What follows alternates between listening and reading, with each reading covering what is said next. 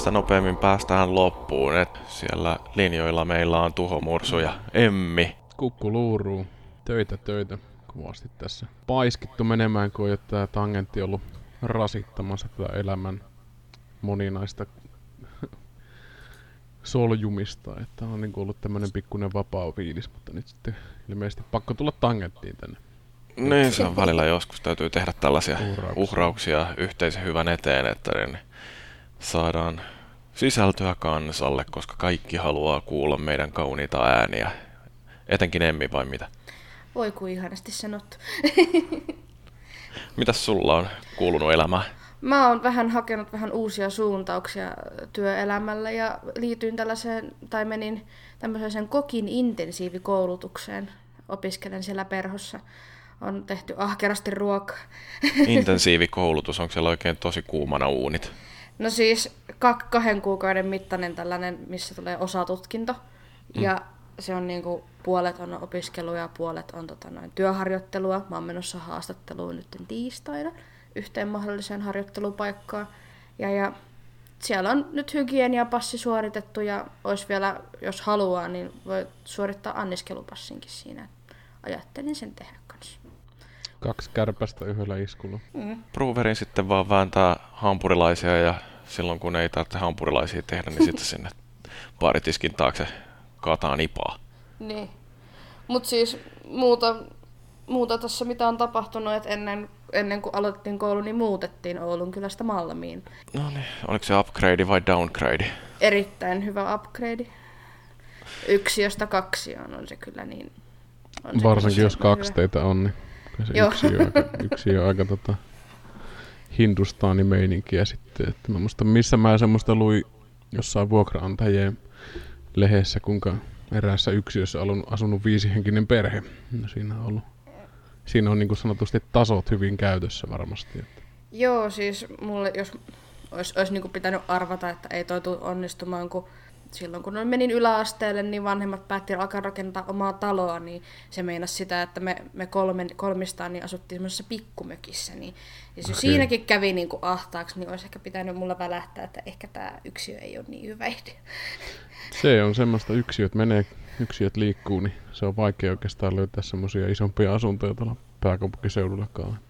Mm. Se on se aika intiimi tunnelmahan siinä tulee, kun on vaan yksi huone. Vähän semmoinen mehiläiskenno meininki mm. sitten, että saa semmoisen... Mutta seuraava sellainen selkeästi elämänlaatua kasvattava harppaus on se, kun muuttaa kämppää, jossa on kaksi vessaa. niin. Se on tietysti luksusta. Sitä voi vaan harva suomalainen pääkaupunkiseudulla haaveilla.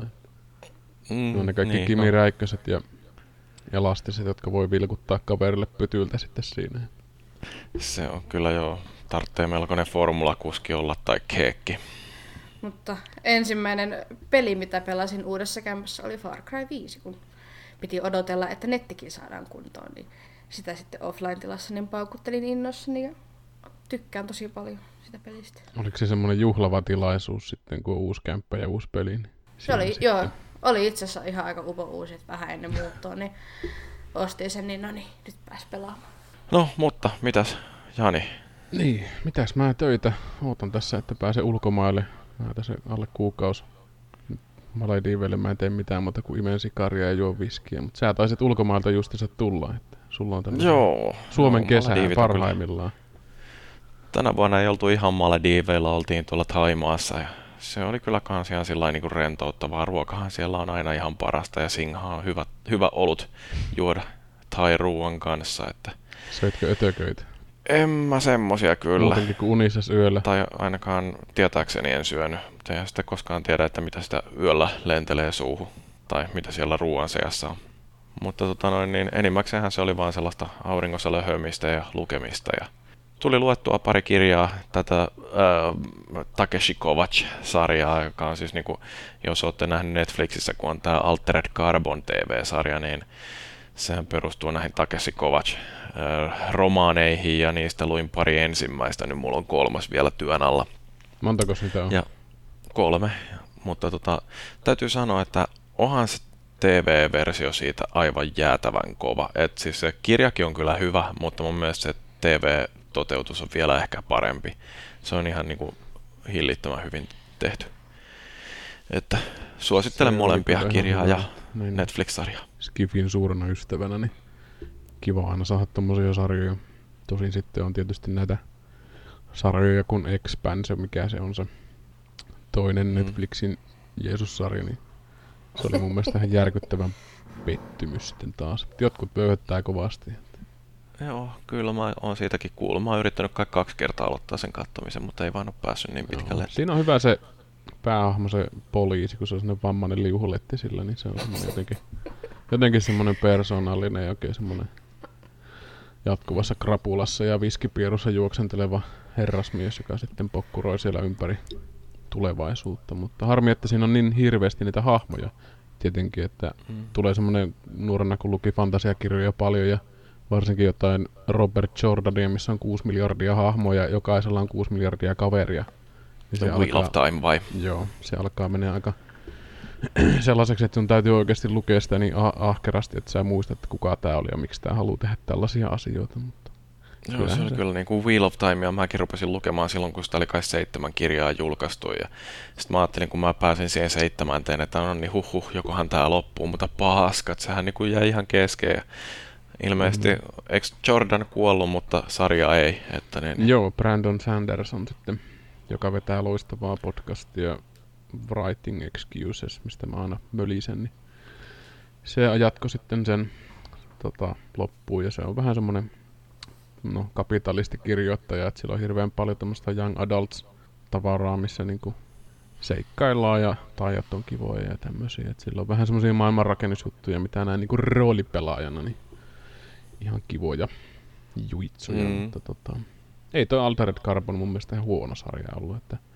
vähän jotenkin semmoinen, no ihan hyvä, sanotaan näin, että on niitä paljon paskempiakin nähnyt. Mun pitää selkeästi ottaa se kattomisen kattomislistalle seuraavaksi, kun Legends of Tomorrow loppuu. Joo, ja siis mun mielestä se kirja on sillä hyvä lukea sitten, että vaikka ne nyt ei ihan yksi yhteen meekään, niin ne on riittävän samankaltaisia, että se kirjan lukeminen auttaa ymmärtämään vähän paremmin, että mistä siinä maailmankaikkeudessa on kyse. että se on aika mielenkiintoinen kaiken kaikkiaan se taustatarina siinä vielä tämän kaiken sarjassa mm. tapahtuvan ympärillä. Se oli ehkä se, mitä mä siihen sarjaan kaipasin itse, oli se y- yhteiskunnan vähän niin kuin enemmän tuleminen siihen osaksi tarinaa, että nyt se jäi niin kuin vähän sellaiseksi hämäiseksi, hämäiseksi sitten taas ne asiat, kuinka toi rikas jumalsukupolvi vastaan nämä kadun tallaajat, niin miten se sitten arkisesti näyttäytyy muuten kuin sitten näiden karikatyyrien avulla, jotka jokainen osaa sitten pongata sitä, siitä sitten, että se oli jotenkin vähän semmoinen etäinen aspekti, mutta se oli semmoinen, se oli semmoinen oli ja meni.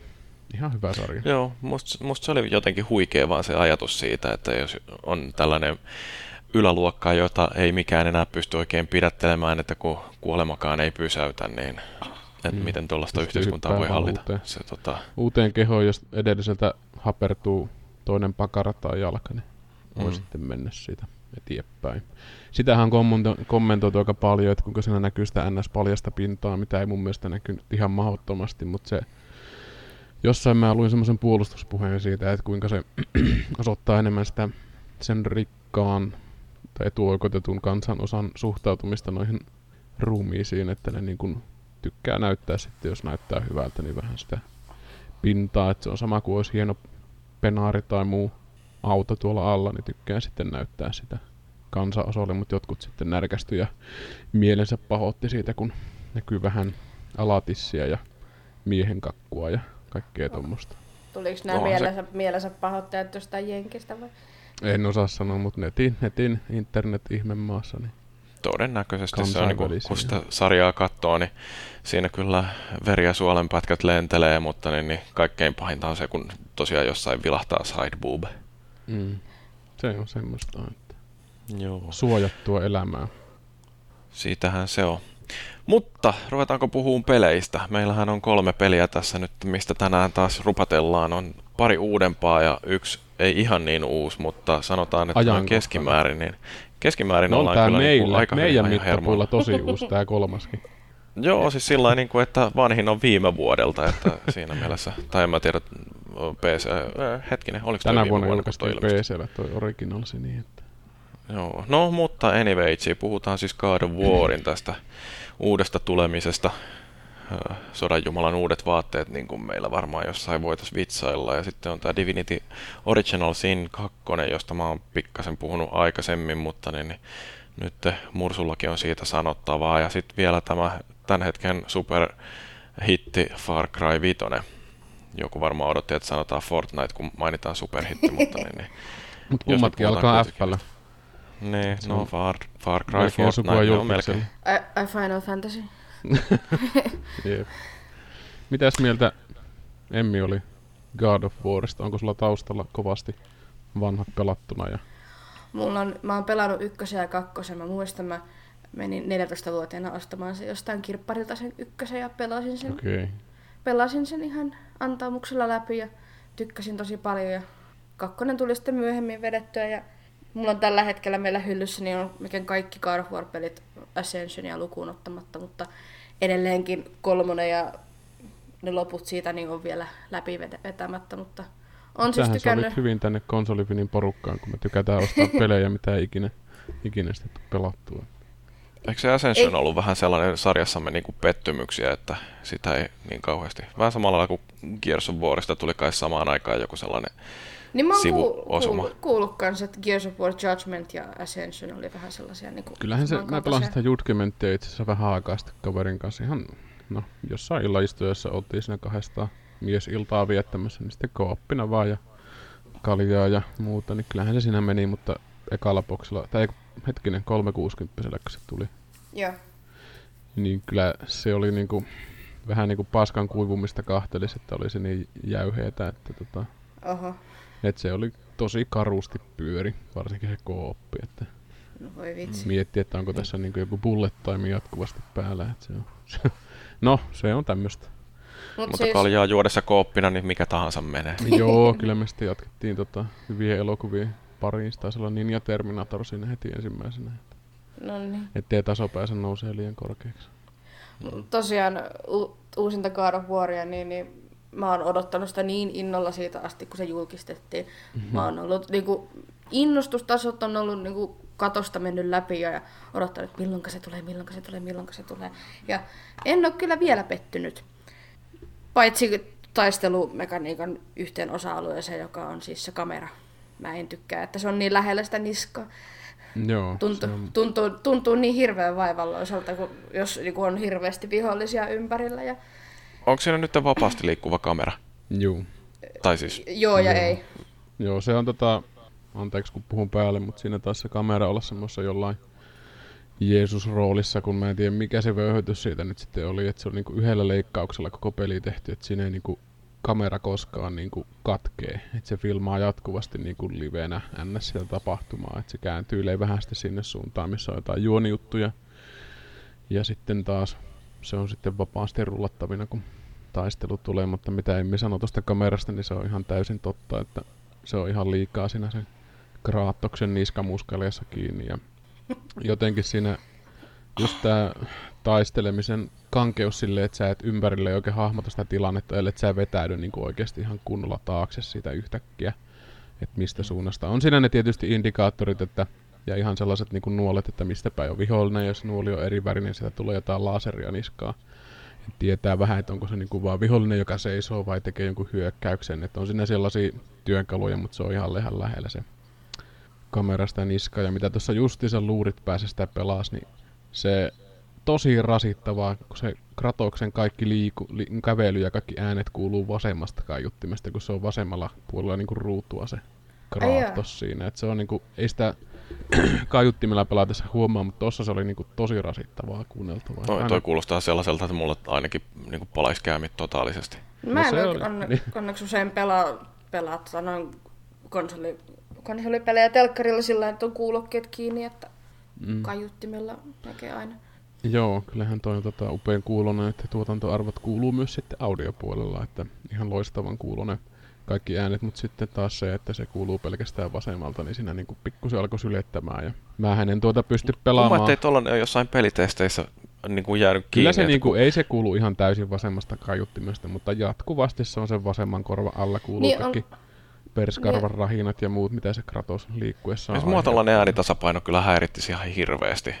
Jotenkin, ei niinku, ja sitten toisaalta niinku se, että muista mikähän peli, oliko joku Army of Two tai joku tällainen, missä niin, niin oli myös sellaista ongelmaa, että toi hahmo oli niin lähellä jotenkin kameraa, että pystyi melkein lukemaan pesulapun tekstit sieltä sen niskasta, että mm. et, tota, mä en niin ymmärrä, että miten, minkälaista pelisuunnittelua se on, että hahmo täyttää niin ison osan ruudusta, että jotenkin kyllähän sitä mielellään katselisi sitä ympäristöäkin. Niin, se on tietysti yksi ratkaisu, mutta kyllä mä luulen, että ne vois tähän saattaa sen sellaisen sliderin, että voi sitä kameraa liikuttaa kauemmas, koska mä uskon, että se aukaisi tätä kompattia vähän eri tavalla, että nyt se on vähän semmoista niinku tosi kankeata ja ahasta, ahasta silleen, että kun on, no ei nyt vertaa siihen aikaisempaan kraattokseen, mitä se on semmoista 360 asteen viuhumista ja läiskimistä, kun niillä ketjujutuilla hakataan, mutta tota, tossa se on vähän selkeästi se ahtaus tulee niin kuin haastavaksi, että sun pitää ottaa sitä takapakkia useasti vähän niin kuin typerällä tavalla sitten, että muissa peleissä näitä on ratkaistu aika paljon fiksummin. Mm-hmm. Mutta tota, jos nyt summaa tässä vaiheessa omat ajatukset, niin ihan, ihan ok peli ollut silleensä ja se mitä tuossa niin kun, mä en lähtenyt millään hirveällä odotuskiimalla tähän, että ei niin kun, jos olisi joku kovempi peli ollut, niin mä olisin todennäköisesti jäänyt etäpäiväksi kotiin. Mutta tota, ei, ei, tässä tämän, tämän kanssa sitten, että olihan toi ihan hieno ja näyttää olevan melkein läpi tuossa vedetty, että tavallaan mä oon lämmennyt hirveän paljon tuolle pelille tässä edetessä, koska mä en Kratoksesta tykännyt niinku hahmona aikaisemminkin yhtään. Et mun mielestä se ihan idiotin näköinen, näköinen semmonen mokkula, mokkulamies, mutta tota, ihan mukavastihan tuossa on niinku toi visuaalisuus ja tommonen niinku saatu haltuun, että mä luulen, että jos tota uudelleen sitten lähtee pelaajallaan New Gameillä, jos siinä on, niin tulee arvostusta paljon enemmän kaikkein pieniin juttuun, koska musta tuntuu, että tuossa taistelusysteemissä on sitä ulottuvuutta, kun jatkuvasti tulee kaikkia riimukiviä sun muita, millä saa uusia hyökkäyksiä ja erilaista tuommoista. Ja sitten mä kattelin just tossa, että mulla on niinku skilleistä yksi kymmenesosa ostettuna, että en mä vaan tarvinnut niitä. Niin mm-hmm. jotenkin tuntuu, että multa menee tätä peliä kauheasti ohi sitten siinä. Että... Minkälaisella vaikeustasolla sä pelaat sitä? No mä aloitin ihan sillä, en sillä, vaik- en sillä ihan kaikkein vaikeimmalla. Mä halusin vähän nähdä, että minkälainen se peli on. Mä aloitin sillä toisiksi vaikeimmalla sitten siinä, mutta sitten se meni vähän siihen, että tota, tuon taistelusysteemin kankeus oli sitten sitä, että vihollinen one sut, niin se ei ollut enää oikein kivaa. Et vaikka sä kuinka pitkälle räpiköit sinne sitä fightia ja varsinkin kun alussa on vaan just se lyö eteen, lyö eteen niin kuin Bud Spenceri konsana, että sillä ei paljon ulottuvuutta siinä taistelussa ollut, niin herkästi tuli sitten kuolema ja varmasti kuoli tähän parikymmentä kertaa johonkin fightia totesi sitten paskat, että mä kokeilen sitä normivaikeusastetta. Ja nyt on tosiaan se tilanne, että eipä tuossa oikein niin paljon oma nokka tuhise silleen, että voisi ihan hyvin nostaa sitä sitten, kun alkaa olemaan tota kearia ja hahmo vähän nostettuna mm. tasolle tai kovemmalle tasolle. Niin. Mut. Joo, mä toisaalta niin mä ymmärrän sen, että äh, on niin kuin, jotkut tykkää pelata kaikkein vaikeimmalla tasolla ja hakea sitä haastetta, mutta mä nautin enemmän just siitä, että pääsee kokemaan sen pelin sillä että näkee sen tarinan ja vähän pystyy keskittyä siihen, ettei tarvitse vaan koko ajan mm. hikoilla sen kanssa, että joka ainoa fight on niin hirveä, kun mäkin tuon Horizon Zero Dawnin pelasin nyt sitten sillä ultravaikealla, niin kyllähän se silleen pikkasen muuttuu erilaiseksi peliksi, kun ei voi enää jotain yhtä patenttihyökkäystä käyttää ja sillä sitten piestä kaikkia vihollisia, vaan täytyy vähän miettiä, että okei, että minkälaiset aseet mä valitten tähän nyt ja miten niitä käytän ja ää, miten liikun siellä ja ää, taistelukentällä ja tälleen. Että varmaan jossain, jos siinä kaadon vuorissa tosiaan niin kuin sä oot tähän asti pärjännyt ilman, että oot ostanut kaikkia skillejä, niin sitten jos ne kaikki ostaa ja sitten rupeaa vähän miettimään, että miten näitä käyttää, niin se voi olla vähän erilainen peli. Niin ja tuntuu, että mä ainakin itse unohin käyttää hyvin paljon niitä, että kun semmoinen perinteinen Dark Soulsista opettu, opetettu maltti on valttia tyylinen taistelu, niin se kantaa tossakin aika pitkälle, että katsoo vähän mitä vihollinen tekee ja sitten iskee, mm. iskee sinne vyö alle sitten, että mutta ihan niin kuin viihyttävä peli, kyllähän näillä tuotanto- ja hieromisarvoilla, että siinä on se tarinallisestihan siinä ollaan vähän eri tilanteessa, että nyt on niinku tämmöinen kreikkalainen Jeesus Jumaluus, niin sitten täällä pohjoisessa, pohjoisessa miljöissä ja siellä sitten pohjoisen jumalat on kaikki niin kuin mulkvisteja ja siinä sitten vähän niin kuin tarinan välistä lukee, niin mm, voisi aika paljon ammentaa sitä sitäkin kautta, mutta mä jotenkin pelkään, että tämä peli loppuu ihan justiinsa ennen kuin se olisi kunnolla alkanut. Että... Käykö se vetämässä kaikkia viikingjumalia siinä pataan nyt sitten vai? Ei, ei tässä nyt sellaista ihan niin, kuin niin räikeitä, että vähän niin kuin, vähän niin kuin semmoista pohjoista mytologiaa otettu, että siellä on jotain lohikärmeksiä ja sun muita, tai vyrmejä vai vurmeja, kun nyt siellä on siellä hmm. Midgardin mytologioissa sun muualla, että et, et, en tiedä. Mun mielestä ne viholliset on vähän onnettomasti tai se taistelu sitten siinä, että kun ne on kaikki niinku samalla rakenteella ja niin on pieniä aina variaatteet. Jotkut on tulivihollisia, jotkut on jäävihollisia, jotkut on sähköjätkiä. Ja Joo, semmoisenkin mua vähän tylsistyttää siinä, että, Joo. että jaha, jaha taas tää, ja aha, nyt se on sininen, jaha, nyt tämä Joo. on keltainen, siinä... nyt tämä on punainen. Nyt se on vähän niin kuin helppo, helppo veto, että tota, mä ootin aika paljon enemmän tolta saralta, mutta sitten taas se, kun siinä hahmolla on sitten tämä poika, mukana. Et pelin lähtökohtahan on tosiaan se, että äidin tuhkat ollaan viemässä vuoren huipulle ja koska hän halusi sinne, sinne siroteltavan, niin tämä poika on sitten taistelussa mukana ja se pystyy niinku sivuroolina sitten heittämään sitä jousipyssyhyökkäyksiä, jotka niinku stunnaa vihollisia tai sitten se kuristaa niitä tai muita, niin sitten Kratos voi tulla ja vetää niinku oikein kunnolla tunkkiin sitten niitä siinä, että se on semmoinen työkalu tavallaan se mukula ja mm sitten sitä isä-poikasuhdetta siinä sitten myllätään, kun ei niin kuin Kratos ei paljon puhu. Eli tyypillinen suomalainen isä ja sitten poika niin kuin lähinnä kettuilee ja viloilee sitten siinä ja kiukuttelee ja ei oikein tiedä, miten sen etäisen isähahmon kanssa sitten siinä olisi. Et sinänsä ihan kivasti tuommoista niin kuin dynamiikkaa haettu sitten sieltä, mutta musta tuntuu, että se ei ole niin kuin mennyt mihinkään tämän XX tunnin aikana, mitä tota on pelannut. Et mä en tiedä kuinka pitkä toi on niinku toi peli. Mutta tota, musta tuntuu koko ajan, En mä nyt tiedä, kyllä, kyllä mulla on niinku, mä oon, missä vaiheessa minä oon, kun puhuttiin aikaisemmin, että on mm. aika alkuvaiheessa verrattuna siihen, missä sä oot, niin kyllä mä oon jo nyt nähnyt jo siinä niinku kehitystä. Okay. Kratoksen ja pojan, pojan tota noin, siinä suhteen välissä, että Joo, että kyllähän ensin... siinä tulee, kyllähän siinä tulee, että se selkeästi avautuu vähän enemmän ne suhteet, mutta tavallaan toi on, niin kuin sopii siihen lähtökohtaan tuon pelin tarinasta, että otetaan tämmöinen hirveän simppeli juttu, niin kuin fyysisesti simppeli. No ei se ole fyysisestikään simppeli, mutta että viedään joku tavara pisteestä A pisteeseen B. Niillä ei mitään muuta motiivia ollut tuossa tällä hetkellä. Ja silleen se niin kaipaisi vähän semmoista syvyyttä sitten taas tuohon tarinaan ja muun taustaan. Että nyt ollaan niin kuin aika simppelien asioiden parissa, mutta tietenkin itsehän allekirjoitan sitä KISS-sääntöä, että keep it simple, stupid sillä et voi mennä väärään. niin. Mutta ihan, ihan siis hyvä, että mun mielestä toi on hemmetin paljon upeampi peli kuin Horizon. Et se on tavallaan taas semmoinen jonkinlainen... Et mun mielestä toi on vähän jopa, lii, jopa liian hyvän näköinen. Et siinä on niinku semmoisia tekstuureja, mitkä niinku mietin, että tää on niinku 4K varmaan ihan käsittämättömän upean näköinen. Tuijotella jotain Kratoksen känsäsiä varpaan silsasieniä.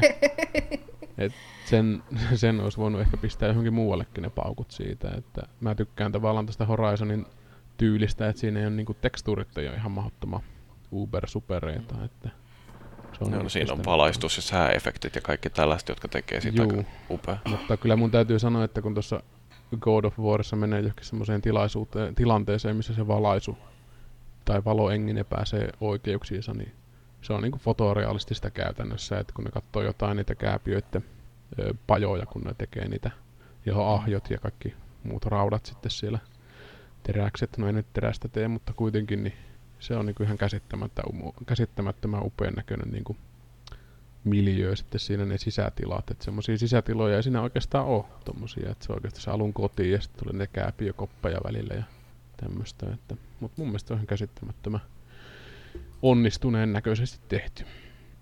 No Emmi, onko sä yhtä vaikuttunut? Olen. Että tota noin, mä kan, kanssa on vähän samaa mieltä, että ehkä niinku mun ei tarvitsisi nähdä ihan jokaista Kratoksen ihohuokosta, että olisiko voinut vaikka mm. framerateen laittaa vähän enemmän potkua, kun välillä se on siinä tietenkin niissä kohtauksissa on, saat näyttää sulle vain 60 fps, mene, fps-kuvan taajuudella menevän, mm. tai siis 60 hertsinä, mutta välillä se tuntuu vähän yskivän, niin mä oon, mä oon sitä porukkaa, että mä en niin 4Ksta välitä, että mä haluan mieluummin sen tasaisen frameratein. Mun Joo, peleihin. itehän pelaan tosiaan ihan perus Full HD, ettei mullakaan 4K-telkkaria ole, Ei mullakaan ole. ole itellä, että jotenkin se sulava pelikokemus on aina se ykkönen. ykkönen. Tossahan tosiaan voi valita, että aloittaako tota, ns. sulavan version vai sitten resoluutiokikkailuversio, että se olisi niinku supersamplattu, jos tommosella Full HDlla pelaa sitä sitten, mutta mä ajattelin, Mm. että mitäpä tässä, että kaikkein parasta, että kun peli pyörii hyvin, että Mhm. siinä on Mä oon ihan, on, on tosiaan ihastunut siihen isä-pisäpoika tarinaan, mikä tuossa pelissä on meneillään ja on niinku kiva huomata, että kun tietää, että millainen, millainen hahmo Kratos on ennen ollut ja selkeästi niinku tässä haetaan tämmöistä uutta lukua hänen elämäänsä ja hän yrittää olla nyt parempi ihminen mm. poikansa takia, niin, niin se on kiva nähdä, kun hän yrittää ja hän yrittää olla päästä niinku poikaa lähelle, mutta ei niinku ihan vielä pääse sinne loppuun asti. Onko siinä jotenkin semmoinen uskottava se hahmon kaari, että Kratos sen tuntee samaksi hahmoksi, mutta vanhempana vaan? Siis kyllä hänet tunnistaa samaksi hahmoksi, että siellä on alussa on tällaisia taistelukohtauksia, kun häntä tullaan haastamaan, että hei, että mitä sä täällä teet, että meppes nyt takas sinne, mistä tulitkin. Ja sitten Kratos yrittää suojella poikaansa ja mä olin äsken, äsken tota, no, olin sellaisessa kohdassa, kun Kratokselle ja hänen pojalleen tulee riita, että kun poika luulee, että ei Kratos välitä niin meneht- menehtyneestä äidistään, niin Kratos toteaa jämäkästi, että älä sä kuule niin kuin käsitä väärin, että, että vaikka mä olen hiljaa, niin ei se tarkoita, että minä en sure. Mm. Onhan tuossa niin kuin paljon sitä kirjoitettu sitä tarinaa niin kuin hahmon lähtökohdasta, että se ei ole niin kuin yhden henkilön vinkkelistä niin kuin voisi helposti tehdä. Että tavallaan tuommoinen niin kuin tylysti sanottu lapselle toi, että älä sä niin kuin lässytä siinä, että jos mä oon hiljaa, niin se ei tarkoita, että mä surisi. Ja se kuulostaa tosi niin kuin tylyiltä ja se on mun mielestä siinä mielessä onnistunutta Kratos-dialogia. Että se ei sitä asiaa osaa paremmin sanoa ja se puhuu niin kuin, aikuiselle siitä, että vaikka se lapsi ehkä tarvisi jotain muuta sillä hetkellä sitten, sitten tota, tai no ei välttämättä tarvi muuta, mutta että voisi kuvitella, että vähän pehmeämpi lähestymistapa tuommoiseen voisi toimia sitten siinä. Ja kyllähän se alussa, alussa oli kyllä melkoinen niin kuin, pistetään Marvelin supersankarielokuvataistelut niin kuin, uuteen uskoon siinä, että mun mielestä oli paljon Joo. hienompi mähine siinä heti kättelyssä siinä alussa, että kun vetää kunnon kalliot halki ja hakkaan sua vuorella ja puurungolla ja muuta. Joo, poika, poika kysyy, mitä tapahtuu? Juu, tässä vähän, vähän isännät otti yhteen. Mutta tota, tähän mun piti muuta tosta nyt oikein kuiskailla. Mites toi PS4 Prolla, niin toi, onko sullakin ihan hirveä lujalla pyörii? Joo, se mun tuossa varmaan pitikin sanoa, että mä sitä kuulokkeella pelaan sehän sen takia, että mä en pysty pelaamaan sitä ilman kuulokkeita, että kun se lähtee niinku lentoon se pleikkari sieltä hyllyn takaa, että se on, tai siis television takaa. Tällä Joo, mä olin, mä olin tosi yllättynyt siitä, että mä vaan pidin sitä menussa hetken, kun ihastelin, ihastelin kun olin perjantaina kävin hakea sen pelin, niin heti alkoi Joo, se on kyllä jotenkin. Jos miettii sitä niinku konsolia pelilaitteena niinku perheen viihtymiskeskuksena, niin siellä täytyy huutaa, kun jossain sodassa olisi. Et naa, sohvan toiseen päähän kuuluu, kun pleikkari mylvii taustalla. Et se on semmoinen kolmas osapuoli vähän kovemmalla äänellä. Mutta ei ole ensimmäinen peli. Et mä muistan, kun mä ton Last of Usin remasteri otin, ja sit kun menu tuli, missä on niinku suurin piirtein about musta ruutu, lähti semmoinen pleikkari niinku suurin piirtein seuraavaan huoneeseen ove, seinän läpi, että mietit, mitä täällä oikein tapahtuu, että menikö se kurikki. Että, Niin, mutta se oli kato musta ruutu 4K. no se, Arvaa paljonko sen prosessointiin menee aikaa. en tiedä, se on kyllä tota, jotenkin menty mehtään ton systeemin kanssa, että ei niinku, ei tee mieli pelata pleikkarilla ihan oikeasti, kun ne pelit on tommosia, että sä et voi pelata muuta kuin yksi. Et, että tota, ei sillä, että olisi joku semmonen ainoastaan sosiaalisesti tai sosiaalisessa ympäristössä ja monin pelejä pelaileva, mutta että tota, se on selkeä vaikuttaja mulla, että mä jaksan niitä kuulokkeita aina pitää, että mulla on hyvät kuulokkeet tällä PC-puolella, että sitten noin pleikkarin kuulokkeet on vähän toiset. No, mutta mitä mieltä te olette noista pisteistä, kun Metacriticissa tällä hetkellä keskiarvo on 95, niin onko se ihan kohtuullista? Mitäs Emmi sanoo? Mä voisin antaa tämmöisen naiset ensin.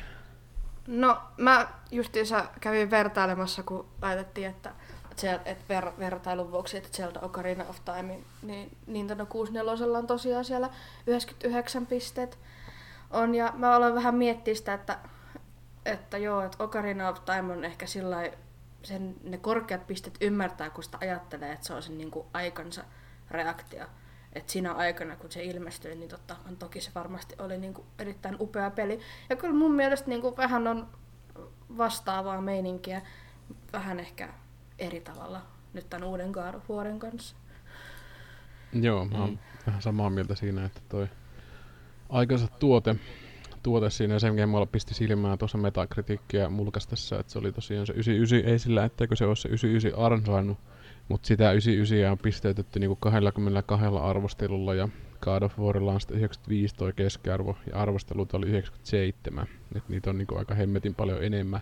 Ja mieti, että kuinka paljon korkeampi toi Kra- Kratoksen pelin keskiarvo olisi, jos niitä olisi vaikka 22 niitä me, God of War arvosteluita. Et siinä niinku varmasti niinku, no siinä on yksi keskustelun paikka vähän, että pitäisikö tota jotenkin muuttaa tota pistekeskiarvoa, koska se on herkästi sitten taas pois tommosilta peleiltä, mitkä niinku pikkusen tai olisi loistavia, yhtä loistavia kuin Zelda, mutta arvostelut tulee 50 kertaa enemmän, niin se on ihan mahdotonta saada enää tommosia pisteitä kuin 99 99 sitten mm. siinä. No eikö toi GTA 4 saanut aika hyvät kanssa joskus aikoinaan? Että... No se on kyllä ihan totta. Että kyllä niitä poikkeuksia löytyy. Kaikki GTA varmaan top 10 Metacriticissa voisin kuvitella ja Mario. Mitä siellä varmaan... Mutta mun mielestä niin jotkut tällaiset pelisarjat on niin sille untouchable siinä mielessä, että ne, no itse asiassa tuli tämä niin mieleen, kun lueskelin tuolta Reseterasta, kun joku oli heittänyt sinne tällaisia, veikakka, että mitkä on korkeammalle, tai miten niin kuin Pleikka nelosen yksinoikeuspelit sijoittuu nyt suhteessa toisiinsa tämän mm. vuoden aikana, ja sitten mä rupesin sitä funderaamaan, että mitä sieltä tulee, että siellä on niin kuin jotain Spider-Mania ja uh, Dreams taitaa tulla tänä vuonna, ja sitten tämä Quantic Dreamin se, mikä Detroit. se oli se Detroit, niin, niin tota, jotenkin tuli sellainen olo, että varsinkin tota Jenkki, äh, nämä studiot, äh, tai, äh, tai Jenkkilehdet, niin äh, ne varmaan arvostelee God of Warin sillä, että äh, sille lätkästään se maksimipisteet ja sitten keksitään arvosteluun perustelut, että miksi. Et se on vähän samalla lailla kuin joku Halo ja kaikki Zeldat ja GTA on vähän samaa sarjaa, että niin, niin niille vaan annetaan todella korkeita pisteitä ja sitten vaan rationalisoidaan se, että mistä tämä johtuu. Et siinä mielessä niin kun joskus nämä Metacritic-arvostelut, niin ei ne ihan vastaa sitä todellisuutta, koska tulee se sellainen massapsykoosi, joka johtaa siihen, että joillekin peleille vaan annetaan niitä hyviä arvosanoja. Mm, siihen se tietenkin perustuu toi massa-arvostelun, että ei mahdollisimman moni kuitenkaan jäisi siihen hurmiotrappi ja antaa sitä käsittämätöntä arvosanaa, että 10 mm. kautta 10 on mun mielestä aika kova niin kuin tommonen, tietenkin jos ottaa pelit vähän niin kuin löysemmin, että ei ole niin kauhean serious business systeemiä, mm. että jotenkin itse aina kauhean julmana noiden omien arvosanojen kanssa, että jos peli on hyvä tai niin kuin tosi viihyttävä ja tälleen, niin ei se mulle ole niin kuin meidän spektrillä isompi kuin 3 kautta 5, koska sitten ei ole tarve, jos mennään hyvän puolelle, niin sitten tarvii olla oikeasti niin kuin jotain tosi niin kuin päräyttävää, mikä niin kuin on massasta muista keskiarvoista niin kuin isompaa. Että jos on niin kuin hyvin tehty ka- toi Gears of War, missä ei ole mitään uutta, niin ei se niin kuin omalla piste, piste tota, lingolla kauhean paljon porskuttele sitten siinä. Että kaikki pelit mm. on oletusarvoisesti aina hienompia, kuin aikaa menee eteenpäin. Että vähän tarvitaan jotain muutakin, muutakin näissä, mutta tota, ihan kiva nähdä, että toi God of Warin uudistuminen on tätä uudistumissarjaa jatkanut, että toi Resident Evil 7 oli semmoinen aika hyppy niin kuin semmoiseen tuntemattomaan sitten taas siinä, että hmm. lisää vaan näitä uudistumisia, mutta toisaalta mun mielestä on hienoa, että tämä studio sanoi, että seuraava peli on sitten oma juttu. Että se ei enää jatka tätä God of Wariakaan, niin mun ei tarvitse sitä Kratosta välttämättä kahtella. Tää on niitä niskan 4K-känsiä sun muita naarmuja sitten siinä, että Mut katsotaan. Mä todennäköisesti aloittelen ton sitten sillä vaikeammalla jossain vaiheessa. Että... Voit kertoa sitten, että miltä se tuntuu. Mm, otetaan sitä olutta ja näin poispäin. Mutta joo, näistä mullistavia pelejä, niin, niin tämä seuraava, mikä meillä oli, niin Divinity Original Sin 2, tämähän on tällaista uh, oikeastaan johtuen varmaan tästä uh, joukkorahoituksesta, kaikki Kickstarterit ja muut, niin on aiheuttanut sen, että tietokoneen roolipelit tekee comebackia ja Divinity on ilmeisesti ainakin jos yleistä kommentointia katsoo, niin tämä on varmaan siitä parhaasta päästä esimerkkejä. Ja mä siitä kirjoitin jo arvostelunkin jokin aika sitten, mutta Jani, sä oot nyt pelannut tätä ja kirjoitit siitä kalja-arvostelun, mutta mitä, jos niin. nopeasti käydään lävitse, että mistä tässä nyt olikaan kyse?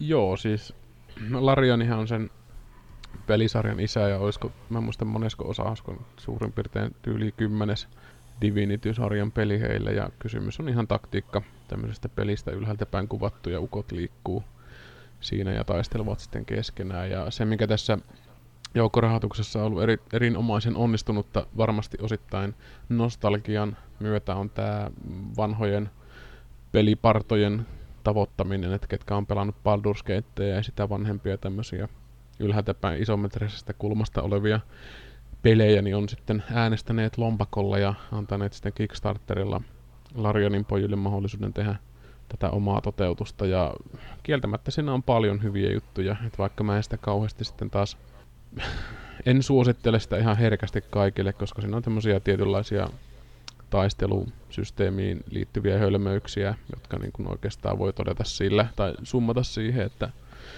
se peli hyödyntää vahvasti sata loitsuja, loitsuja taistelussa ja jokainen taistelu kun alkaa, niin oletusarvoisesti sun ryhmä on yhdessä ja viholliset hyökkää, niin se osuu kaikki ja sitten kun kaikki viholliset on hyökännyt, niin sun äijät on melkein kuolleena ja sitten sinä pitäisi alkaa taistelemaan ja tarkoittaa sitä, että sormi käy sillä latausnapilla ja sä menet jollain yhdellä hahmolla kurkistelee, että milloin se taistelu alkaa ja sitten sä voit levittää ne muut hahmot niin kuin vähän realistisemmin. Tai kuten vihollinen itse on levittäytynyt, että sä et voi yhdellä loitsulla osua vittu kaikkiin. Ja se oli vähän ongelmallista, että jotkut heinäsirkatkin hyökkäsi jollain tulitajoilla sun niskaa ja se sitten teki niistä melee-hahmoista mun mielestä ihan täysin hyödyttömiä, että ne oli kaikki ihan paskana ennen kuin ne pääses mihinkään niin kuin velhon lähelle, että se niin kuin meni mun mielestä tuossa mehtää. Mutta mm. mitkä on hyviä juttuja, niin on tota, se tekemisen paljous. Et tietyllä tapaa, kun Zelda tai vaikka tuossa God of Warissakin, mistä puhuttiin, niin siellä tulee kaikenlaista vastaan, että mikä hemmeti tuokio ja miten tonne pääsee, ja sä tiedät, että jaa, jaa, mä en nyt tota saa, mutta sitten saa myöhemmin. Myöhemmin se, että sitä tauhkaa on ihan mahdoton määrä siinä pelissä, ja se mikä sitten on se yksi NS-voittaja juttu tuossa pelissä on se, että kun sä voit niin eri, mon- monella eri tavalla sitten tehdä, tai saada asioita tehdyksi, että mä aloitin muistaakseni jokaisella vaikeusasteella paitsi vaikeimmalla, missä tulee game overi heti, jos kuolee. Mutta mä totesin ton taistelut systeemistä ja alusta asti aika perseeksi, niin mä kokeilin sitten kuitenkin ihan kurillani kaikilla vaikeusasteilla sitten sitä alaspäin ja tein vähän asioita eri tavalla. Ja se oli ihan mukava huomata, että se pystyi, niin kuin se peli tuki sitä. Eikä pelkästään, niin kuin, että teet eri tavalla, vaan siellä oli niin kuin paljon tarinaa niiden eri tapojen ta- taustalla, millä sä pystyit saavuttamaan tiettyjä asioita. Ja toinen oikeastaan, mikä sitten muu kovasti osui, oli tämä hirtehinen huumori, mitä siinä viljeltiin. Et se oli vähän semmoista absurdia ja ei nyt Monty Python tyyppistä, mutta tuli hyvin paljon mieleen näitä ö, Terry Pratchettin Discworld-sarjaa. Et siinä on tavallaan semmoista kieliposkella meininkiä se on toteutettu ihan tyylikkäästi ja sopivasti, että jos on semmoinen puristi, että fantasian pitää olla semmoista kuningattarten niijaamista ja kohteliasta herrastelua ja kaikkea tuommoista hyvin asiallista, niin ei tästä sitten kyllä välttämättä siihen löydy peliä, mutta tässä oli ihan selkeästi rakkaudella viljelty kaikenlaista pientä sinne. Mutta mun ongelma oli oikeastaan toi taistelu, ettei siinä silleen mitään muuta, muuta sitten, mutta kun tuo taistelu on tuo 99 prosenttia sitä pelistä, no varsinkaan tässä tapauksessa ei ehkä näin voi sanoa, koska tässä tapauksessa se on hyvin paljon muuta sillä pelimoottorin tai taistelemisen taustalla ja alla, mutta että se on kuitenkin läsnä se taisteleminen siinä. Ja sitten se oli näin ongelmallista, että sä just menet jossain mehtessä ja yhtäkkiä on vihollisia joka vitu ilman suunnassa, kun sä kävelet keskelle ruutua ja sitten äijät on tosiaan kuolleita. Ennen kuin sä ehdit mitään tehdä, niin mä koin sen vaan semmosena tosi turhauttavana, että uninstallia vaan tylysti. Aika tylyä. Joo. Joo, eikö siis musta se oli kuitenkin ihan hauska peli sillä, että äh, siinä mä tykkäsin siitä, että miten nämä hahmot oli kirjoitettu niin, että niillä jokaisella oli semmoinen oma tarinansa, joka kulki siinä sen pääjuonen rinnalla ja, äh, ja niiden just näiden niin kuin ryhmässä kulkevien hahmojen äh, historia vaikutti siihen, että minkälaiset jotkin niistä sivutehtävistä on. Ja tota, sitten siinä tuli sellaista niin kuin, ainakin illuusiota siitä, että tässä voi tapahtua melkein mitä tahansa. Se, että mm. voiko oikeasti, niin se on sitten ihan oma juttunsa, että, että todennäköisesti kuitenkin se on aika rajattua, että miten pitkälle se voi haarautua tämä polku äh, pelaajan valintojen seurauksena, mutta en tiedä. Oli siinä, siinä toisaalta sitten... Itsehän mä niin. tosiaan siis testasin muutamalla hahmolla ja tein sitten semmoisen ihan oma hahmon melkein siihen alkuun. Semmoinen tietenkin kääpiö nainen, koska se on niin hieno ja kaunis. Niin tota, se ei ollut semmoista niin kuin tarinahahmoa. Ja nämä tarinahahmothan on tosiaan, missä sitten sun ryhmä koostuu. Että jos sä valitset mm. itse yhden niistä, niin ne muut on sitten niitä sun ryhmäläisiä. Ja mm. tota, mä en oikein tykännyt itse taas siitä, että kun mä oon tämmönen roolipeli mielikuvitusmaailma parta, niin tykkään tietenkin miettiä ne omat systeemit, että tarvitaan tämmönen tyyppi ja tommonen olisi kiva, koska näin ja noin. Ja siinä mun kaliarvostelussa taisikin olla siinä hahmon luonnissa enemmän sitten veistelyä siitä. Pähkäilin sitä mun muhkeata rouvaa siihen, että mitenkä, mikä sen tausta on, kun sinne pystyy valitsemaan, että onko sen esimerkiksi aatelinen vai sotilas vai mm. vitsailija tai jotain muuta. Ja sitten ne tietenkin vastausvaihtoehdot sitten rajoittuu sen mukaan, että jos sä teet sitten joku sotilaan, niin se on sitten yes sir, sir, yes sir, tyyppisiä vastauksia viljelevä toisin kuin sitten taas tämmönen elegantti kielivirtuaali, niin kuin joku aatelinen voisi olla sitten siinä. Tai no se aatelisen vastaukset oli lähinnä semmoisia itsekkäisen vittumaisia, että ei kukaan niin kuin oikeasti hmm. ole tommonen idiootti, että kun siinä alussakin se laiva räjähtää ja kaikki on paskana, niin sitten se jotain miettii siinä niin kuin tämmöisiä kun on snobi vastauksia, että en mä tämmöistä hahmoa pelaa, että kyllä mä aatelisia voi muutakin olla, että mä vähän semmoisia tyhmiä karikatyyrejä taas tietyllä tapaa ne taustavaihtoehdot sitten siinä ja mä aidosti vihasin sitä Red Princeä, mikä oli semmonen just semmonen englantilais snobi idiootti se lisko siinä siis, mikä niinku palvelijaksua siinä yritti rekrytä alussa, että taas semmonen hirveä mm. karikatyyri siihen alkuun, että mä vihasin sitä verisesti. Siksi mä en sitä ottanutkaan gruppiin. Pysy sä lisko vaan sillä vankilasaarella. Mutta sekin on tietysti taas yhden yksi pelin vapauksesta, että voi olla ottamatta sitä, että niitä hahmoja sen alussa niin paljon valmiiksi tehtynä, että sä voit muodostaa sen ryhmän sillä, että mikä sua toimii. että mä olin itse semmonen melee seinä, että mä juoksin siellä ja kestin niitä loitsuja sen verran kuin kestin, mutta sitten mulla muut ryhmäläiset oli niitä ranged-hahmoja, että ne pystyi sitten polttamaan sitä taustalta sitten, kun mä maalitauluna juoksin ja keräsin kaikki iskut pleksiin siinä. Että, mm. että se on vähän tietenkin tyhmää logiikkaa, mutta tota, se taas, mikä tuossa nyt ehkä jäi mainitsematta mulle ja Jyrille, niin se paljon taistelut pyörii niiden elementtien ympärille. Eli tota, jos viholliset vaikka, tai jos sataa, maassa on vettä, vihollinen seisoo siinä, ja jos siinä seisoo siinä vesilätäkössä useampiakin saa, mutta siihen salamaan, niin sitten se kärventelee tai sähköstää niitä muita, ja samalla tapaa öljy sitten räjäyttää vihollisia ja näin poispäin. Että siinä on aika paljon hyödynnetty sitä, että yhtäkkiä saa taistelun käännettyä, jos hoksaa vaan heittää jonkun öljytynnerin vaikka keskelle kenttää ja sitten ampuu tuliloitumaan siihen. Niin sinänsä se on fiksua, mutta mä en vaan jaksanut sitä lataus, latausnappirumpaa. Et se oli mun mielestä typerää, että kun tuossa ei voi sitä formaatiot ja formaation ja valita, että missä muodostelmassa sun tyypit juoksee siellä. Että yksi on se scoutti ja kymmenen juoksee vähän kauempana en mä löytänyt mistään sitä. Ja... Ei kun niin, mä taisin tehdä jo sitä, että niin, niin, mä, kun tiesin, että missä kohtaa fightti alkaa, niin mä käsin sitten liikuttelin hahmoja sillä Eli niin valmiiksi. se, mikä mä tässä niin kommentoin. Niin. Ne piti skautata ne taistelut ja tot, ottaa pataa ja ladata peli ja sitten levittää ne äijät niin. viuhkana silleen, että ne on jonkun esteiden takana samalla tapaa kuin ne viholliset. Niin, ja sitten siinä oli vielä hauska tämä, että niin, niin kaikkihan ei kulje sen taistelukellon mukaan, että jos Juu. ne on kauempana sieltä, ei näe vielä vihollisia, niin sitten ne saa aika vapaasti palloilla siellä, vaikka lähtee mm, naapurisaarelle seikkailemaan sillä aikaa, kun yhdet faittaa ja sitten sen jälkeen tulla takaisin siihen. Ja yksi juttu, mitä taas on huomattu ja oltu lait sanomatta, niin toihan on monin peli. Niin kuin silleen, että sä pystyt niin kuin off, ää, ei offline, vaan niin kuin paikallisesti pelaamaan verkon yli tota jonkun kanssa, että sä, sä saat niin kuin jaettua sen systeemiä. Me pelattiin ykköstä yhden kaverin kanssa sitten ja se oli kivaa, mutta käsittämättömän hidasta. Et siis ihan uskomattoman hidasta, että sä et niinku yhtenä iltana saattanut saada yhtään fightia aikaiseksi. Ei sillä, että Mut muut oli niinku tyhmempiä tai turhempia toimia, varsinkaan turhempia, mutta et kyllä sä nyt haluat sillä sun miekalla käydä lyömässä jotain örkkiä kainaloon pari kertaa. Joo, se on tällainen vuoropohjainen uh, roolipeli monin pelinä, niin, niin voi olla tosiaan, että yksi lähtee kuselle tai hakemaan lisää kaljaa jääkaapista ja sitten jääkin siinä matkan varrelle. Eikä se ollut edes sitä, että se oli, mentiin kaupunkiin, niin mä olin käynyt kaikki paskat myymänä, mitä mä olin varastanut ja kaveri sitten vuolee moran kahvaa siellä ja vielä yksi loitsu tähän saadaan plus kolme moraa, että tällä niinku kaatuu manne kuin toinenkin. Sinänsä eh, ihan niinku kiva, että tuommoista on, mutta sitten taas se, että se vie ihan käsittämättömästi aikaa, että siinä vähän tuli semmoinen, no mm. niin, otan nyt joku helvetin lankku ja lähdetään vähän lätkimään tonne pihalle. No. Mutta ihan kiva.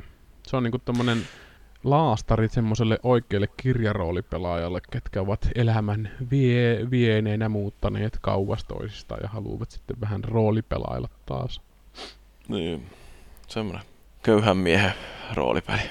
Se on ihan, siis sitä pitää vähän kokeilla. Et sen originaalisen, yk, originaalisen ykkösen varmaan saa aika halvalla nyt.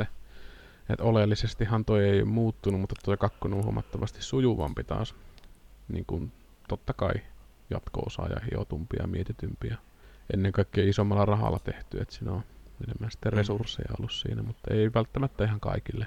Et jotenkin itsestä Pillars of Eternity, niin mä tykkäsin paljon paremmin, paljon enemmän siitä, vaikka se oli niin kuin hyvin perinteinen kaiken, niin kuin, kaiken kanssa sitten taas verrattuna tuohon originaalisiin, niin että jokaisella no, taas se oli jotenkin mulla se ei samalla lailla tempassu mukaan, että mä kyllä tykkäsin tästä Divinisistä enemmän, mutta niinhän mm. se on, että toiset tykkää äitistä ja toiset ty- tyttärestä, että niin. No entäs isi? Kyllä isistä Niin, no kukaan ei tykkää isistä. Is... Joo. Mutta Sen takia isi onkin aina pettynyt ja isi on suojelee poikaansa ja vetää turpaan kaikkia dinosauruksia. Dinosaurus. Kyllä. Kivisaurus. Mutta meillähän on molemmilla hienot tekstit kirjoitettuna tuolla meidän sivuilla, että sieltä voi käydä lueskelemassa tarkemmin meidän mielipiteet tai kuunnella jotain aikaisempia vuodatuksia näistä. Joo, mä, joo. Mutta nyt sitten mm-hmm. vuoden kovin peli Far Cry 5. Mä en ole pelannut, te olette pelannut. Kertokaa. Kerro meille, siis... Emmi, minkälainen se on. Far Cry 5. Siinä on... Se on first noin, person, siinä... eikö se ole? Joo, first person peli. Ja räiskintää paljon ja ideana siinä on se, että sinä olet päähenkilö, aika lailla nimetön päähenkilö, sä oot poliisi, teillä on työkeikka meneillään ja menette Hope County Montanaan, kun siellä on sellainen äärikristitty kultti, joka luulee, että ne luulee, että maailmanloppu tulee niin kuin ihan just ja kaikki pitää kaapata meidän luo. Mennään bunkkereihin ja asutaan siellä ja ollaan niin, kuin niin onnellisia kuin ikinä, mutta sitten jos vastustatte, niin tulee turpaan tai vähintäänkin luodesta. Niin, niin siinä sitten poliisina olet menossa kollegojen kanssa pidättämään tämän kultin johtajaa, Joseph Seedia, ja kaikki ei mene ihan putkeen. Sun kollegat kidnapataan sen Hope County Montanan alueen eri osiin. Niitä on kolme eri aluetta ja menet sieltä yksi kerrallaan ne pelastamaan ja teet vähän siellä sitten sivuhommia välissä. Ja sitten lopuksi vielä niin yrität ainakin uudestaan mennä sitten kohtaamaan tota Joseph Seedia sitten ihan lopuksi kuulostaa varmaan aika tutulta niin kuin kaavalta, niin kuin Far Cry 3 ja 4 oli aika lailla Eikö se aika samankaltaisia. Eikö se ole niin kuin vähän vapaa maailma systeemi, Joo. että mä muinoista ykköstä taisin pelata. Totesin nyt ihan jees, mutta ehkä jotain muuta mieluummin. No, mulla, oli, mulla tää oli niinku ensimmäinen Far Cry-peli, mikä mä oon vetänyt ikinä alusta loppuun, että mulla on kolmonen ja nelonen ja kolmosessa mulla meni hermot jossakin, jossakin alueessa, että en minä tästä okay. läpi pääse. Ja... Pelaatko sä pc vai jollain konsomokolilla? Mulla on Far Cry 5 pc No oikea ratkaisu. Joo, siis tuntuu erittäin hyvältä ne kontrollit siinä ja taistelukin tuntuu hyvältä ja mä oon tosi, tosi paljon tykä, tykännyt sitä miljöstä ja okay. niistä kaikista hahmoista ja pahiksista. Mä oli, mulla oli erityisen, niin kuin, oli erityisen häiritsevä, häiritsevästi niin kuin särähti tämä John Seed hahmo, koska mä tunnistin sen ääninäyttelijän.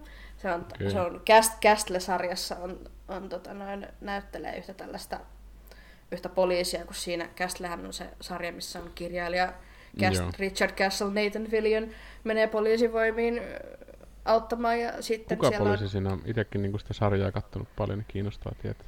Joo, niin sitten se on se Kateillä, Kate Beckettillä on ne alastot, se Esposito ja sitten on Kevin Ryan. Niin se Kevin Ryan on John Seed.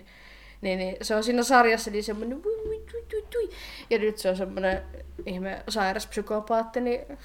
Oliko se se semmoinen vaaleihonen perheen isä etsivä tyyppi? Joo. Silloin usein se vaimo, vaimo vähän välillä käy siinä sarjassa semmoisessa cameo-roolissa. Okei. Okay. Niin, niin se on niinku, hänkin on hoitanut sen ään, ääninäyttelytyön tosi hyvin siinä ja mm. oli mun mielestä kans toi Joseph Seedin näyttelijä Greg Brück oli tosi vakuuttava siinä, että mä katoin siinä pelaamisen lomassa, niin katoin välillä jotain promovideoita Far Cry 5 ja oli mielenkiintoista kuulla Dan Hein mietteet siitä, että, että hän, niin, että toi, toi Joseph Seedin roolittaminen oli kuulemma kaikista vaikeinta, koska hän ei itse voinut käsittää, että miten kukaan voi liittyä kulttiin. Okay. Mutta sitten, mut sitten tämä Greg tuli, oli laittanut sit ilmeisesti audition tapein sinne menemään ja sitten hän, hän, hän niin kuin heti Dan Hay oli sitä mieltä, että no niin, tää se on, tässä se on. Että on niin kuin, siinä oli, okay. häntä, hänet vakuutti siinä, siinä, rool, siinä niin kuin esiintymisessä se, että hänen niin kuin silmät ei hirveästi, niin kuin, hän ei räpytellyt hirveästi silmiään. niin, se oli jotenkin, se oli jotenkin häne, hänestä niin kuin vangitsevaa siinä. Ja okay. Hän ajatteli, että no ton tyypin kulttiin voisin kyllä liittyä. no niin, siinä on hyvä lähtökohta sitten. Mutta kyllähän se varmaan, eikö tämä Ubisoftin, joo, Ubisoftin peli, onko tämä viides osa, totta kai kuin Far Cry 5, niin kyllä ne aika paljon hieronnut sitä et ei niitten niinku Watch Dogista ja Assassin's Creedeistäkään niinku ihan mahottomasti semmoista fättiä tavallaan ole sen olennaisen ympärillä, että varmaan ihan, varmasti alennuksesta tuun itsekin ottaa Steamista sitten joskus. No siis joskus, mäkin että... tavallaan sain tämän alennuksessa. Mä sain onnistuin saamaan pubkissa semmoisen kivan skinin, joka oli arvoltaan jotain 40 euroa. Niin, okay. niin mä maksoin, maksoin periaatteessa 15 euroa tästä. Ja... Mä oon mennyt jotkut kalsarit siinä 20 sentillä siinä pubkissa, niin se on ihan mielenkiintoinen. Yksi kaveri sai jotkut helvetin takin, mistä sai yli tonni rahaa, että se oli mielenkiintoista. Joo, se on ihan älytöntä mun mielestä, mutta mikä siinä, kun minäkin mikä siitä hyödyn. Ei, ei, se, ei se kukaan myy, vaan se kuka maksaa, että se on tietenkin vähän valintoja kiinni. Että valinnoista kiinnittää elämää. Mutta tuosta Far Cry 5 vielä, että mä tykkään siitä pikkasen niin vielä enemmän ihan vaan sen takia, että kun se on saanut niin tämmöisen shokki vastaanoton, että monet on loukkaantunut siitä, kun, kun te ette nyt aseta mitään mielipidettä, että hyi te ja jes tämä puoli, vaan sitten no, ajattelee, että, niin, ajattelee, että tämä, on, tämä on Far Cry-peli, mitä te oikeasti odotitte? Että onhan Toyota. tässä niinku, onhan tässä niinku kivasti erilaisia ideoita ja mä huomasin, että siinä pelin lopussa tuli sellainen ajatus mieleen, että niin, että onkohan tämäkin viittausta vähän siihen, että kun jotkut miettii, että pitääkö Amerikan kaikkiin sotiin niin tulla väliin änkemään jotain mm. siihen säätämään, niin mä en niin näe, mikä siinä on niin sellaista, että nyt pitää loukkaantua ja nyt on niin ahdistunut. Se on toi uskonto, se on hyvin vaikea asia tuonne Amerikan väestölle sinänsä. No on varmasti monille muillekin, mutta että se menee sel- herkästi tota, ihoalle sitten siellä. Ja Joo, ja se, upea se, lopetus kyllä tähän Far Cry 5, jos oikeasti tulisi se maailmanloppu, kun sä oot pelastanut ne sun kaverit sieltä, niin yhtäkkiä sitten tulee että oh fuck, olisi pitänyt itsekin mennä sinne bunkkeriin sitten mieluummin. Mm. Että olisi tämmöinen källi ollut siinä lopussa, että se olisi ollut ihan hauska. Sitten tota noin, no olihan siellä kans semmonen, joka siellä oli tämä Hank se Rupman senior, joka toteaa, että these goddamn Obama loving libtards. Okei, okay, itse asiassa ne kunnon niskajuntti sitten. Siellä on niinku paljon erilaisia hahmoja ja niinku on erittäin monipuolinen miljö niinku, NPCssä ja niinku muutenkin. Mut miten toi sitten, niinku, pelaat sä paljon mitä FPS ja muuta, että onko toi... En oikeastaan. Okei, okay. tää vaan onnistui sitten tämän vastakkainasettelun takia ja kulttiarvon myötä sitten houkuttelemaan sut puolelle. Joo, kyllä. Et mä niinku, en on niinku, mä pidän uskonnoista, mutta mä en niinku ole hirveän niinku kiihko-uskovainen. Joo, se on, kuvailit 99 prosenttia järkevistä ihmisistä maailmassa tällä hetkellä.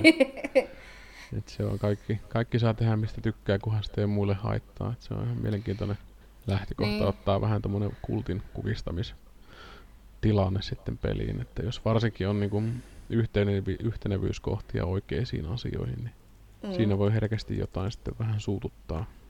suusuttaa sitten. Eikö ohi, mä itse asiassa mä pelasin sitä Far Cry Blood Dragonia.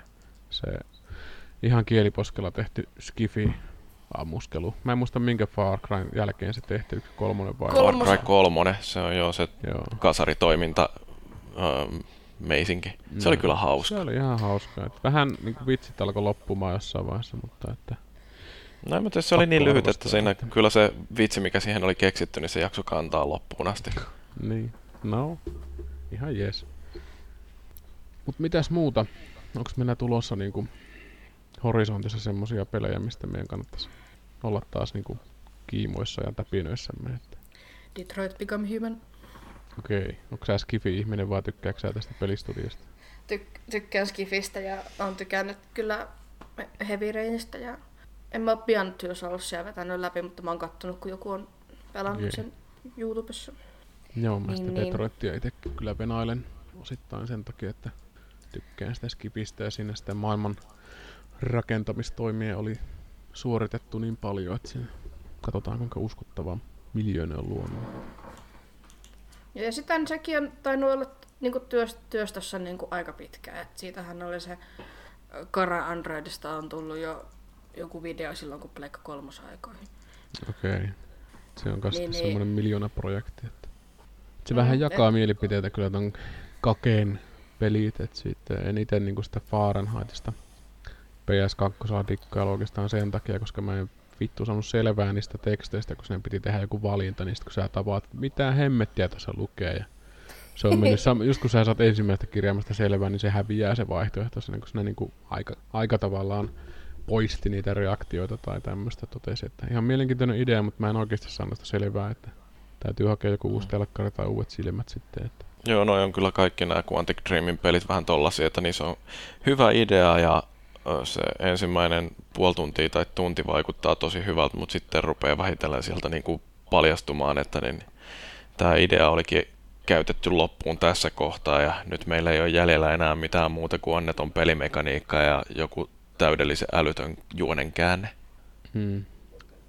Se on Niin. semmoista tää nyky, nykyisin homma, kun kaikki on tehty, niin yritä siinä sitten keksiä hyvää. Itse on tosiaan nyt, kun Skifi-sarjalla tässä, tässä Skifi-teemalla paljon puhuttu, niin katsellut noita Star Trekin ö, Enterprise ja sitä Picardi-sarjaa. Ja vitsi ne on niinku kovia ne, varsinkin neloskauden jaksot, kun ne ole semmosia, ehkä alussa oli semmosia hömppäpömppiä vähän, että oltiin villissä lännessä ja Picardi olikin seriffi yhtäkkiä hihihi, mutta tossa on niinku oikeasti semmosia teemoja, teemoja silleen, että tota, aika kovia, että miettii, että kuinka paljon, niin kuin, kuinka ajankohtaisia nämä asiat on nykyään, että siinä oli just tämmönen yksi jakso, missä tota, käsiteltiin niin kuin alieneita alieneitten vinkkelistä, eli siinä oli planeetta, missä oli tämmönen, no kaikkihan ne näyttää vähän ihmisiltä, millä on erilaista paskaa naamassa, ne näyttää semmoiselta halvalta, mutta sitten siinä oli niinku, ne sitten siellä niinku oli sen kynnyksellä, että niillä alkaa se varppiteknologia olemaan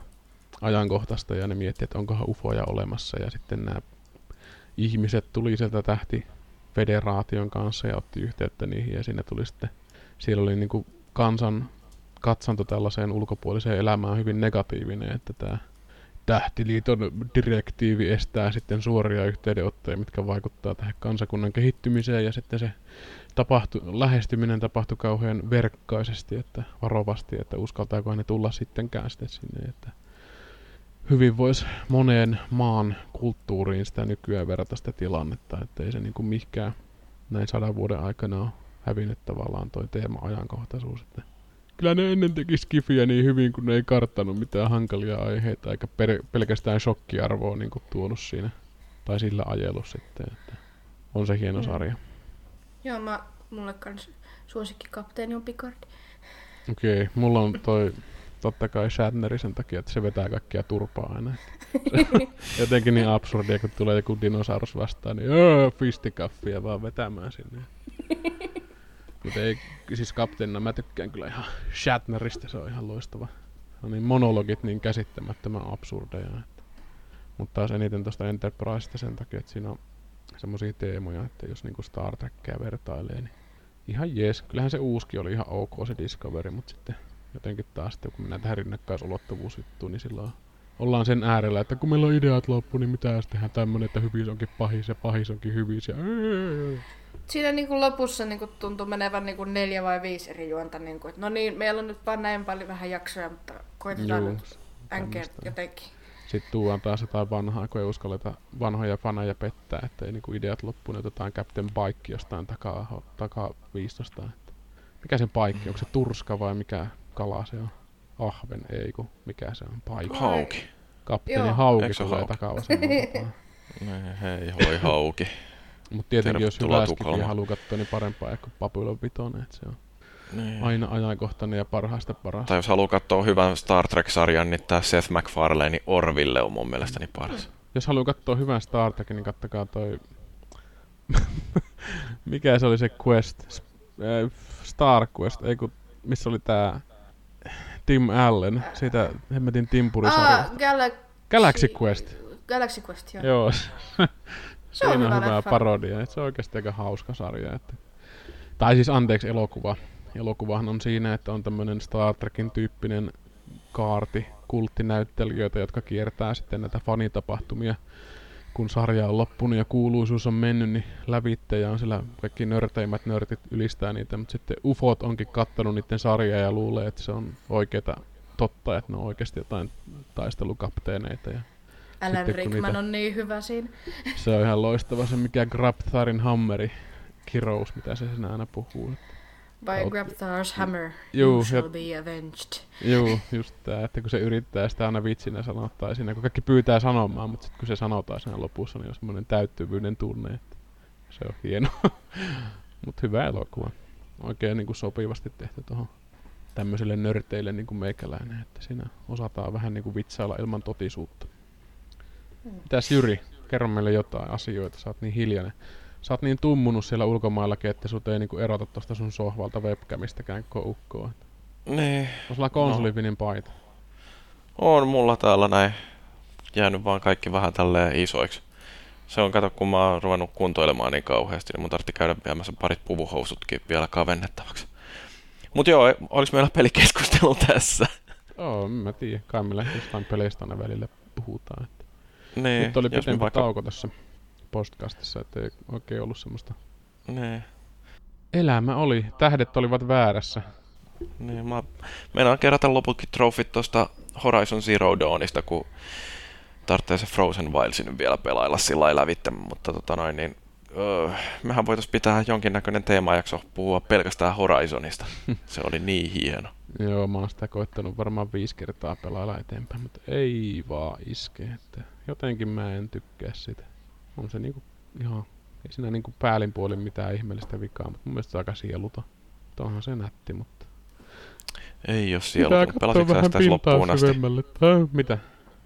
Pelasitko sä sitä loppuun asti? Ei, kato, mä oon jossain, no mistä noista avoimista, ma- avoimen maailman peleistä tietää missä vaiheessa saa ottaa. Mä niinku Pelaat sen loppuun asti, sitä- katon ennen seuraavaa jaksoa. No en vitussa. Sitten tiedät, että miksi se on niin loistava. Ei, mun pitäisi arvostella Peerolta tuli ruotsalaista kunnon niinku kirjaroolipeliä. Tämmönen Tales from the Loop. S- Mm. mm. Stranger Things henkinen tämmönen roolipeli. Ruotsissa on ilmeisesti rakennettu tämmönen LHC-tyyppinen jonkunlainen ydintutkimusmateriaali, alkuaine, härväkkä ja sitten se aiheuttaa tämmöistä Stranger Things vibaa ympärille. Et ihan mielenkiinnolla täytyisi tohon syventyä. Tääkin oli varmaan postissa kolme kuukautta, kaksi kuukautta ja ihan paskana koko kirja, kun tänne tuli. Kiitos posti. Kiitos Peera. No joo, mutta eikä se ollut peleistä siinä. Mitäs meinaatte nyt tehdä sitä seuraavan parin viikon aikana, Emmi? Koulua, koulua, koulua. Sitten God of War siinä jossain välissä niin vedetään läpi ja sitten jatketaan noita keskijääneiden pelien listan lyhentämistä. Horizon Zero Dawn varmaan sitten seuraavana. No niin, hyvä. Sä voit osallistua sitten kanssa tähän meidän teemajaksoon. Sitten ensi vuonna. Kyllä. Mut niinku, sit, mitä nyt sar- sarjasta nyt kun ollaan paljon puhuttu, että mä ensimmäistä kertaa elämässäni katsoin eilen IT Crowdia, että mähän katsoin sen loppuun asti. Se on tullut nyt Netflixiin. Joo, Netflixissä on paljon kaikkea mielenkiintoista. mikä, niin kuin esimerkiksi tämä Monty Pythonin Flying Circus. Mm. Musta se on semmoinen kulttuuriteko vailla vertaa, että siellä on siis tosiaan Monty Pythonin koko lentävä sirkus, ja siellä on uh, Life of Brian ja toi uh, Graalin malja, mikä se on hullu Sillä maailma. Se on kyllä hieno. Juu, se tuli sinne kanssa. Sehän on Joo, ihan... Se on meikäläisen top 10. Mun top 10 tuntuu olevan vähän älyttömästi tavaraa, mutta kyllä se sinne mahtuu. No, mutta poikittain. se on hyvä top 10 sellainen, missä on pari 30 elokuvaa. Just nämä parhaat ja hyvät. Joo, se on kyllä jotenkin legendaarinen. Muistan ainakin intermission kohdassa mä rupesin nauramaan aivan hervottomasti.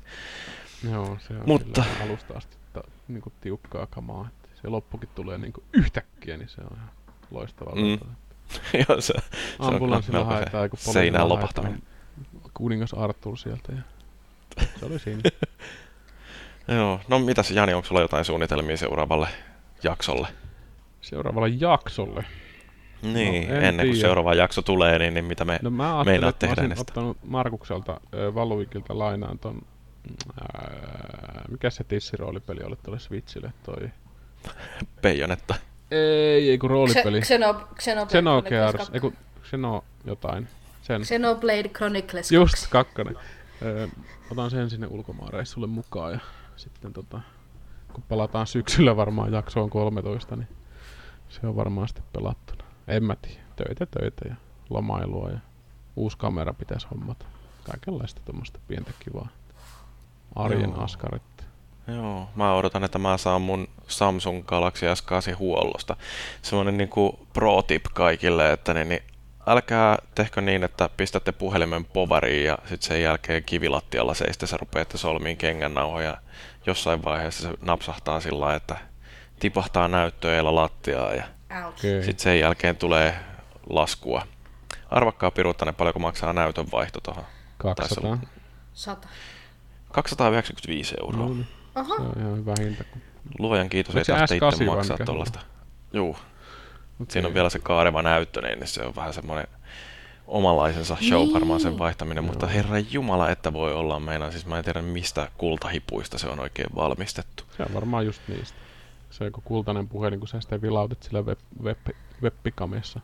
Se on Mm. joku semmonen kallis yksilö. Mäkin oon hal- halkonut puhelimia tuossa nyt oikein urakalla. Että se oli. Pistin panssarilasit tuohon iPhoneen ja saman tien katsoin, että mitä vittua, on ihan paskana täältä nurkasta. Että oli tiputtanut, kolauttanut, tiputtanut, kolauttanut ja toinen puhelin kanssa halki ja kaksi työpuhelinta on rikki ja mitähän muuta. Ei tarvitsisi puhelimia ollenkaan tähän maailmaan. Se olisi paljon kätevämpää, Mm. jos on semmoinen lankapuhelin vaan, niin sitä ei voisi aina tiputtaa. Niin. Ehkä se jo, joku semmoinen avainkaula nauhauttaisi semmoisen, sitoisi puhelimen siihen, niin ainakaan se ei putoisi sitten jonnekin vessanpönttöön tai laattalattialle. No se on tietysti, mä vihaan jo töissäkin sitä hemmetin kulkukorttikaulasysteemiä, että mä aina jätän sen sinne johonkin ja mun taas saan sitten huutaa oven takana, että tulkaa avaa, avatkaa ovi. Mm. Mä oon semmonen vapautta kaipaava yksilö, mua ei kahlita mihinkään nykyyhteiskunnan kommunikaatiovälineisiin, mä kirmaan alastomana I am not a number, I'm a free man. Just näin. Meidän iso ja katsoa joskus. Prisoneri. No joo, mutta eiköhän tää jauhanta ollut tässä. Uh, tämän podcastin lisäksi konsolifin sisältöä kannattaa käydä lueskelemassa osoitteessa www.konsolifin.net ja muistakaa seurata meitä Facebookissa osoitteessa facebook.com kautta konsolifin. Me ei lähetellä teidän tietoja tuonne Cambridge Analyticalle. Meillä on myöskin Twitter-tunnus at konsolifin ja Twitchissä me ollaan osoitteessa twitch.tv kautta konsolifin. Tässä selkeästi rupeaa jonkinnäköinen kaava paljastumaan. Ja ollaan me YouTubessa ja Instagramissa ja varmaan jossain Discordissa edelleen meillä on jonkinnäköinen keskustelukerho. Mutta omasta ja osallistujien puolesta kiitos kuuntelijoille. Me palataan radioaaloille toivottavasti vielä ennen kesäkuuta. Tai ehkä ei. Siihen asti pitäkää peukalot vetreinä.